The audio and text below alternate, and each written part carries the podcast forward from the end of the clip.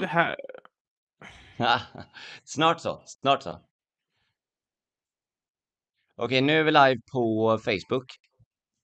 När är Spotify? När är ljudfilen? När är den går ut? Först eller sist eller mitten? Den går ut eh, efter det här. Eh, Alltså, Aha, okej, tack. alltså direkt efter det här. Nu är vi live på YouTube. Den går upp inom, innan klockan 21 idag. Ja, men alltså, när börjar inspelningen till den filen? Alltså när är det den går Och det är igång? YouTube, den är live nu. Okej. Ja, ja, jag skulle lägga upp den. Men det var bra att svara på det. Tack. Ja. Då var det tisdag igen och klockan är eh, nio minuter över sju. Men vi hade lite tekniska problem här. Pipelimarium, så kan det vara ibland. Eh, digitala koder och kod, kodapor hit och dit och fram och tillbaka. Men Distansakademin är live och vi har med oss som vanligt Daniel Fransén och Linus Rudbeck. Woho! Yes. Med kanske Sveriges mest, eh, alltså vad säger man, positivt ord för känsliga, väluppfångade. Ja. Mm, tackar. tackar. mm. De hade Batman på arbetsintervju men anställde Rudbeck, han hade bättre hörsel. Bow! Yes. Bam, bing, bong, bang. Okej, idag kommer vi gå in och eh, svara på en del frågor från TikTok och eh, YouTube. Och vi kommer ha ämnet Vilket är projektet som du är mest stolt över? Vilket var den frågan som vi tyckte var allra, allra mest rolig från förra veckan. Och eh, vi kommer låta Linus svara på det först, först eh, som programmerare.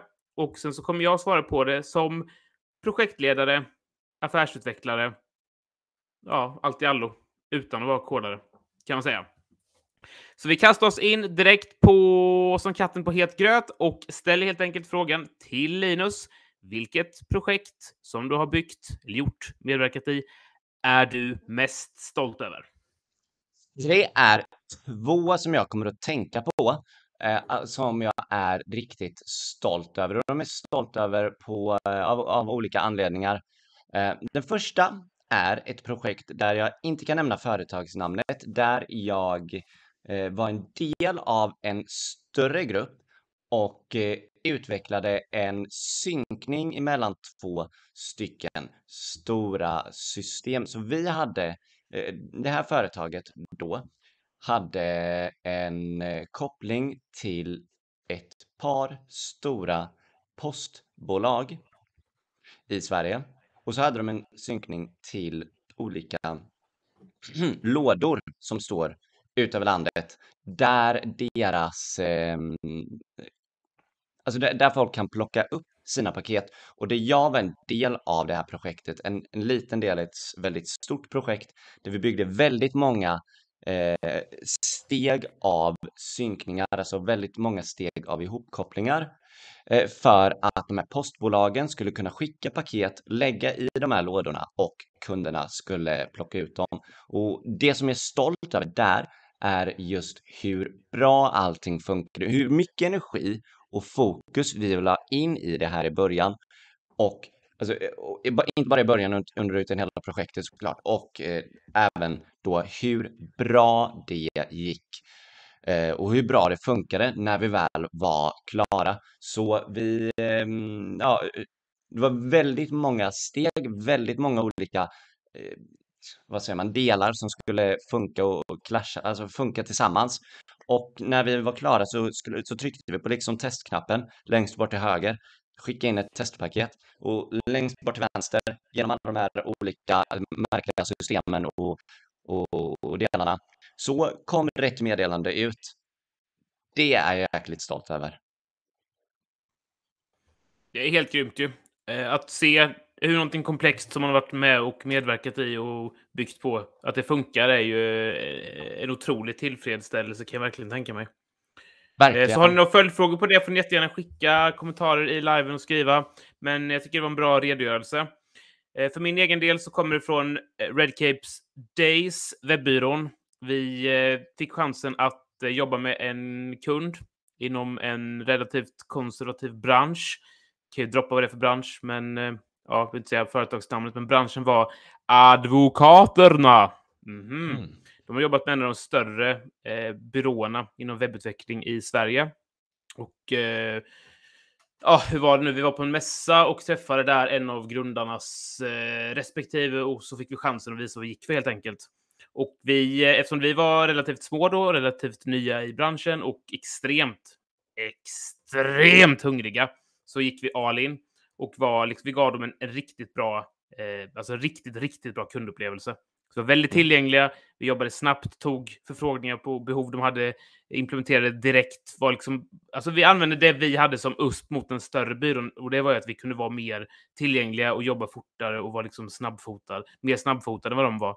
Och eh, det betalade av sig, så de var väldigt nöjda och är fortfarande en kund idag, vilket såklart är jätteroligt. Eh, men det är också lite David Goliat-känslan att även om man är väldigt liten och väldigt ny så kan man genom att bara jobba väldigt hårt och ge en extremt bra standard och servicenivå faktiskt vinna en, en stor kund, alltså en riktig val och sen behålla dem och ta dem faktiskt mitt framför näsan på en, en stor aktör som har blivit trött, lat och belåten. Och det kändes otroligt bra. Det var som team, det var flera personer inblandade i det. det var, vi gjorde både design, vi gjorde ads, vi gjorde hemsidan, vi skrev texter. Det var liksom en riktig sån helhetslösning.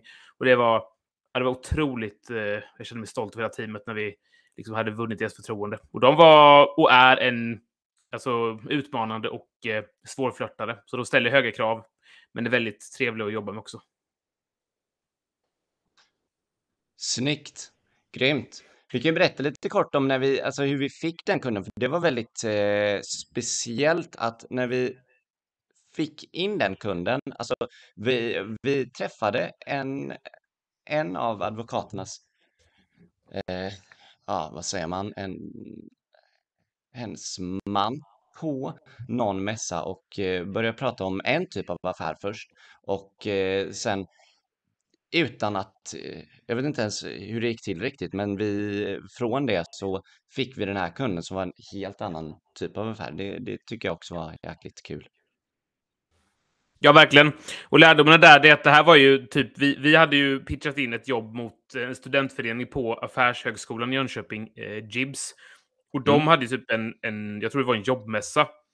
Eh, och ja. där träffade vi den här personen som var där med sitt bolag och eh, genom att dels nummer ett då eh, gå på mässan, vilket inte egentligen kanske var jätte, jätte tydligt varför vi skulle gå på den, för det var ändå en mässa för studenter som typ söker jobb.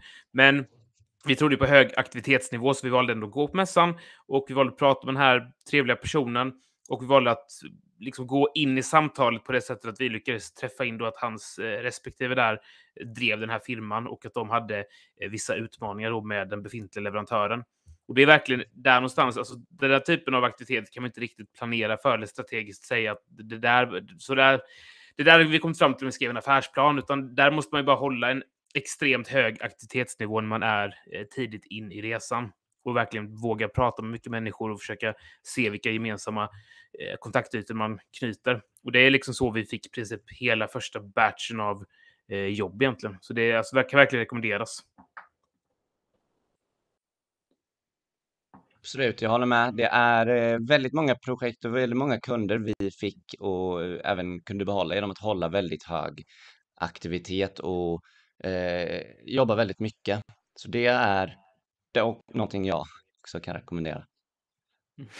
Bra, jättebra, då är vi överens ju. Fick en fråga här eh, till Linus. Jag är intresserad av att mina eh, bitcoin. Vad behöver jag? Hur gör jag?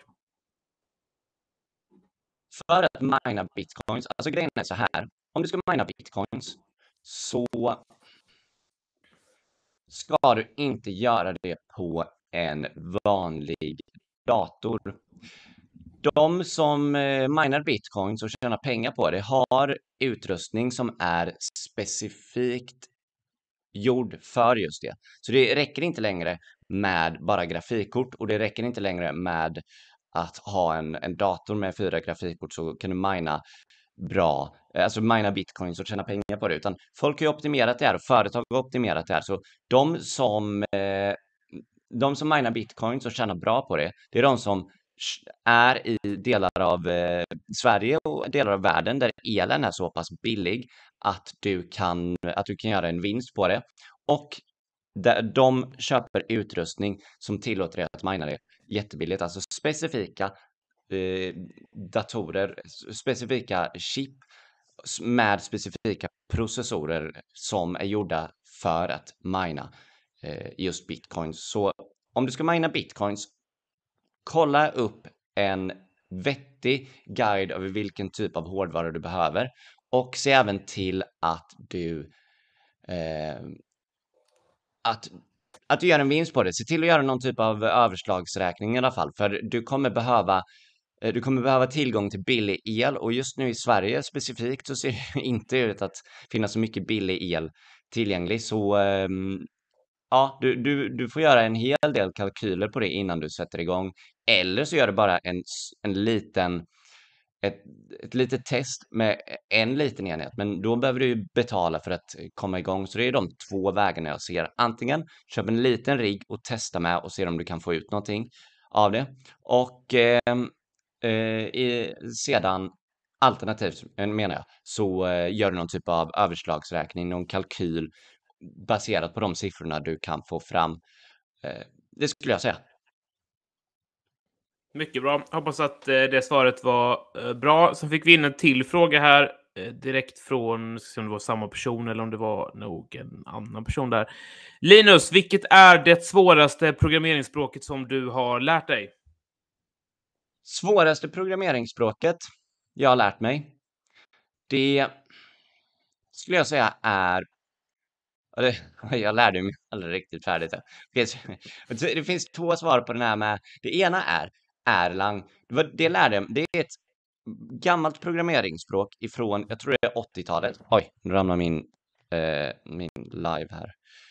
Ett gammalt programmeringsspråk som Ericsson skrev på 80-talet som används för att, eh, alltså som användes för att hantera telefonsignaler över telefonmaster eh, och bland annat och olika typer av signaler och att köa olika eh, system, att köra väldigt många olika eh, samtidiga processer helt enkelt. Så om det kommer in jättemycket trafik på en telefonlina eller, eller på en internetuppkoppling så ska man kunna hantera så mycket av det här samtidigt. Så man skriver det här språket på ett väldigt annorlunda sätt mot de här nya och de flesta andra språken. Och det lärde jag mig tillräckligt för att gå in i ett projekt och kunna göra lite ändringar men jag greppade inte det tillräckligt att jag skulle säga att jag kan det alls. Så om någon skulle fråga kan du Erlang? Så nej, det kan jag inte och kan inte jobba med det heller. Men om någon säger eh, ja, har du testat Erlang? Så ja, jag, jag har lärt mig Erlang, men jag har inte lyckats lära mig färdigt det. Vad heter det? Erland som namnet Erland? Erlang, ER L-A-N-G, alltså E-R för Ericsson och lang för language. Aha. Aha och det är Ericssons language. Okej. Okay. Om du ska, ska försöka, alltså vad liknar det? Om man ska, alltså liknar det C-sharp, JavaScript, vilken typ av språk är det? Skriftspråk? Mm, på sätt och vis ett skriptspråk, det liknar väl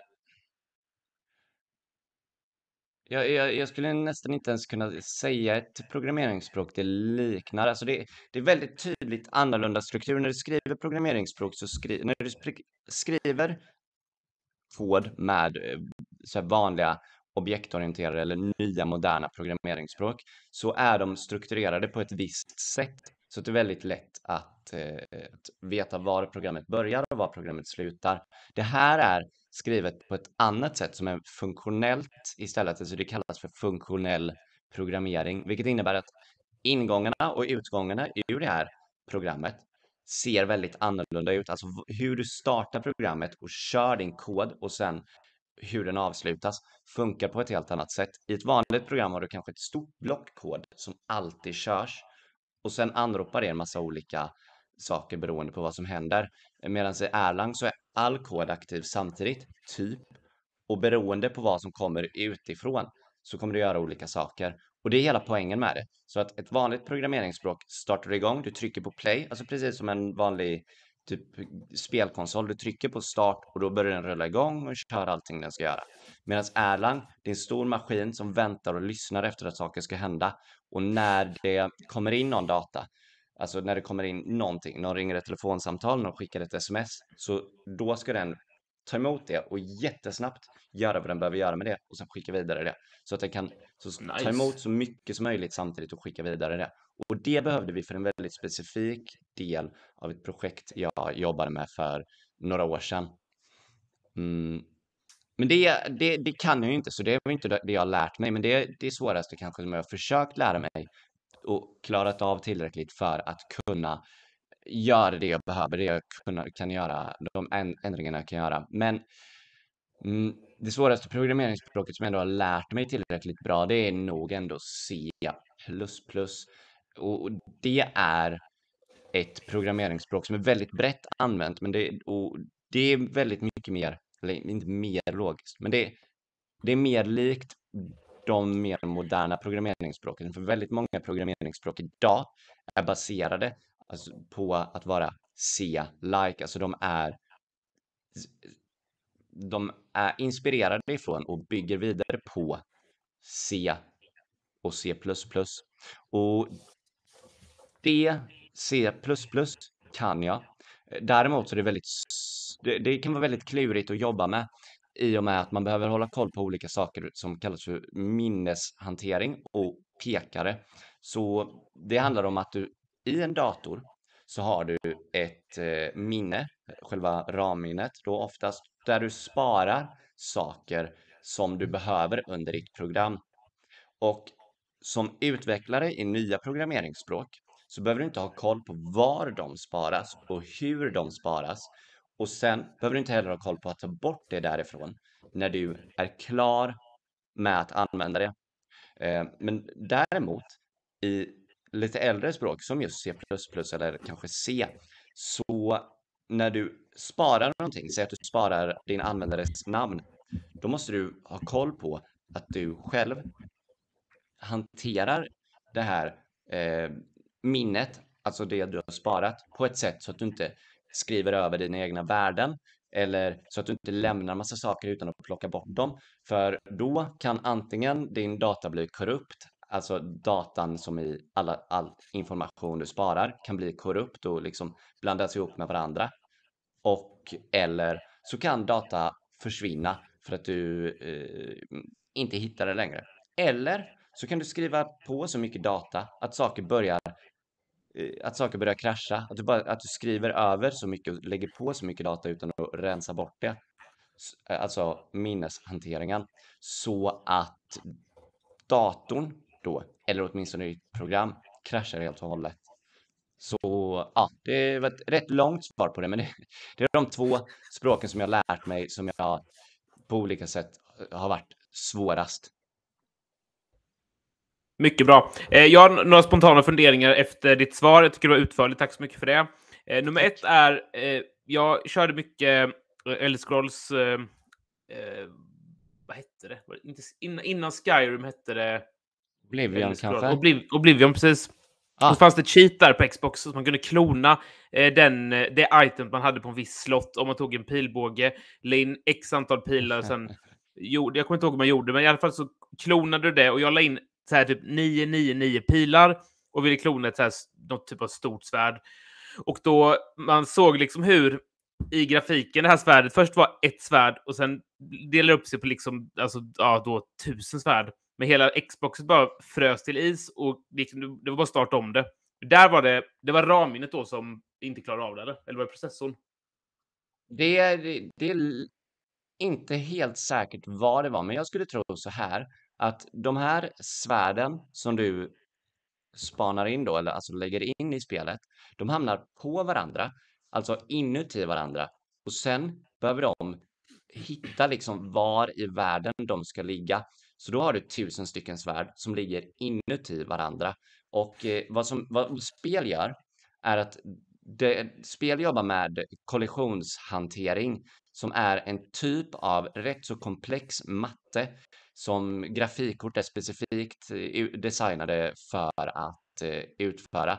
Och det jobbar mycket med någonting som heter vektorer och vi ska inte gå in för mycket i det, men det är en speciell typ av matte helt enkelt som grafikkort klarar av att eh, eller grafikprocessorer klarar av att hantera. Och, och vad, du, vad den här måste göra, att du måste beräkna var ska varenda svärd hamna?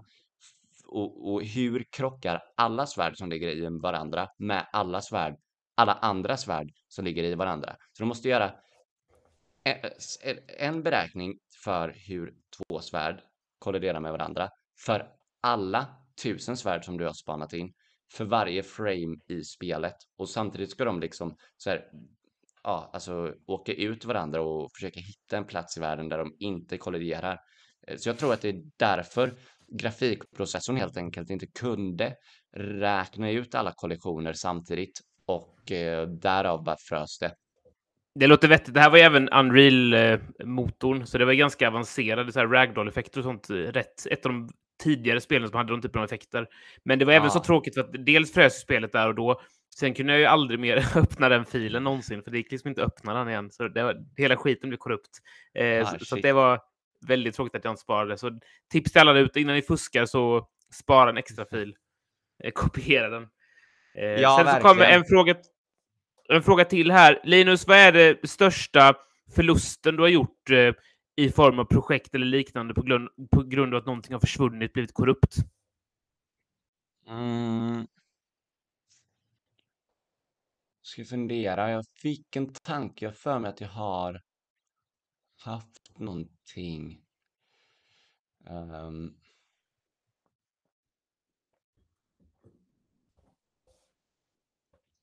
En gång när jag var ute som konsult så råkade jag eh, gå in i vår databas och skriva lite fel. Så det försvann väldigt mycket data. Så vad som hände var så här, när man går in i en, eh, när man, när man kommunicerar med en databas, så en databas är alltså ett ställe där vi sparar en massa, massa information, typ om användare, om eh, olika uppgifter om de användarna och säg om vi har en applikation som hanterar eh, typ beställningar till ett matsystem så alla beställningar kommer hamna i databasen också då. Och så all information, all data sparas i en databas när det är så mycket, när det är så mycket information så att man behöver ha en struktur på det så att man lätt behöver kunna hitta och leta. Så det är som ett bibliotek Alltså som ett alltså faktiskt fysiskt bibliotek där, där någon går in och sparar och hämtar och lämnar all data. Så säg att du har en bibliotekarie i det här biblioteket som är databasen där du, eh, eh som du säger saker till. Och den bibliotekarien, den gör precis det du säger. Den frågar inte en gång till, utan den bara gör det. Den går i, den går i, ja, den går och gör precis det som du säger. Som du säger, hämta boken längst bort till höger så går den och hämtar boken längst bort till höger.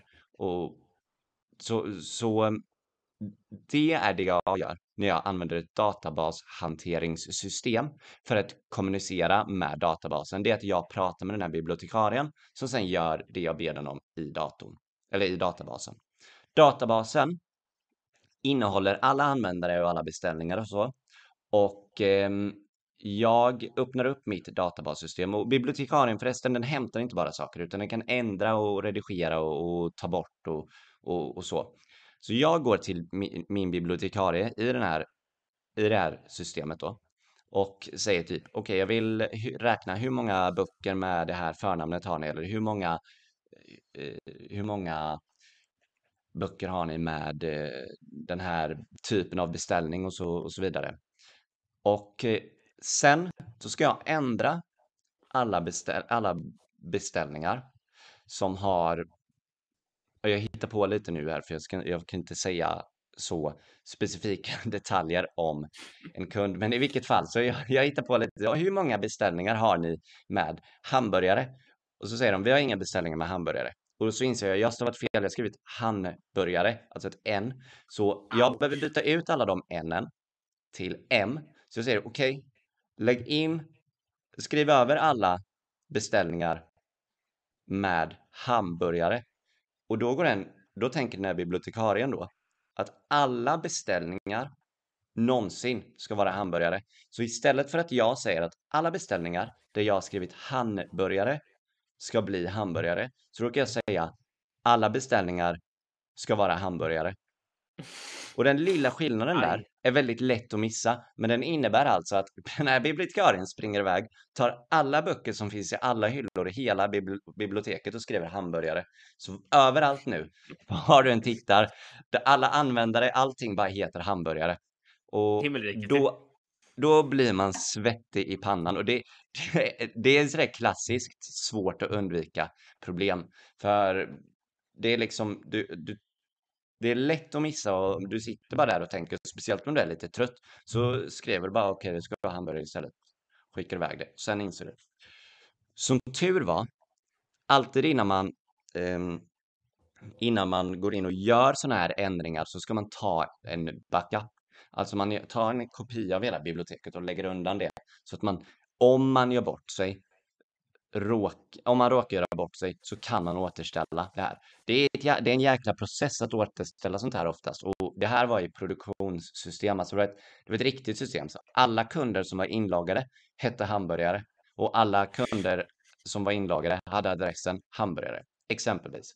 Så nice. ja, det, det var jäkligt panik. Det var tusentals kunder inne där som eh, hade, som under kanske tio minuter i alla fall som jag hade med paniken faktiskt fick eh, loggas ut och vi fick stänga ner och ersätta allting för att jag hade gjort det felet. Men det var, det var liknande som våran eh, gemensamma bekant gjorde med våran server? Eh, ja, exakt.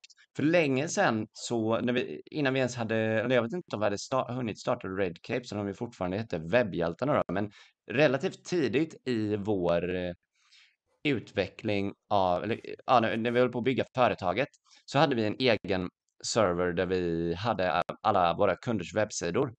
Och där så det var en Linux-server och den är också lite så att du kan skriva in kommandon i den precis som i en databas och, och så gör du olika grejer. Men då hanterar du typ filer istället, så istället för information om kunder. Så alla våra kunders filer låg här och han skulle ta bort en kunds alla mappar och filer i en kunds mapp.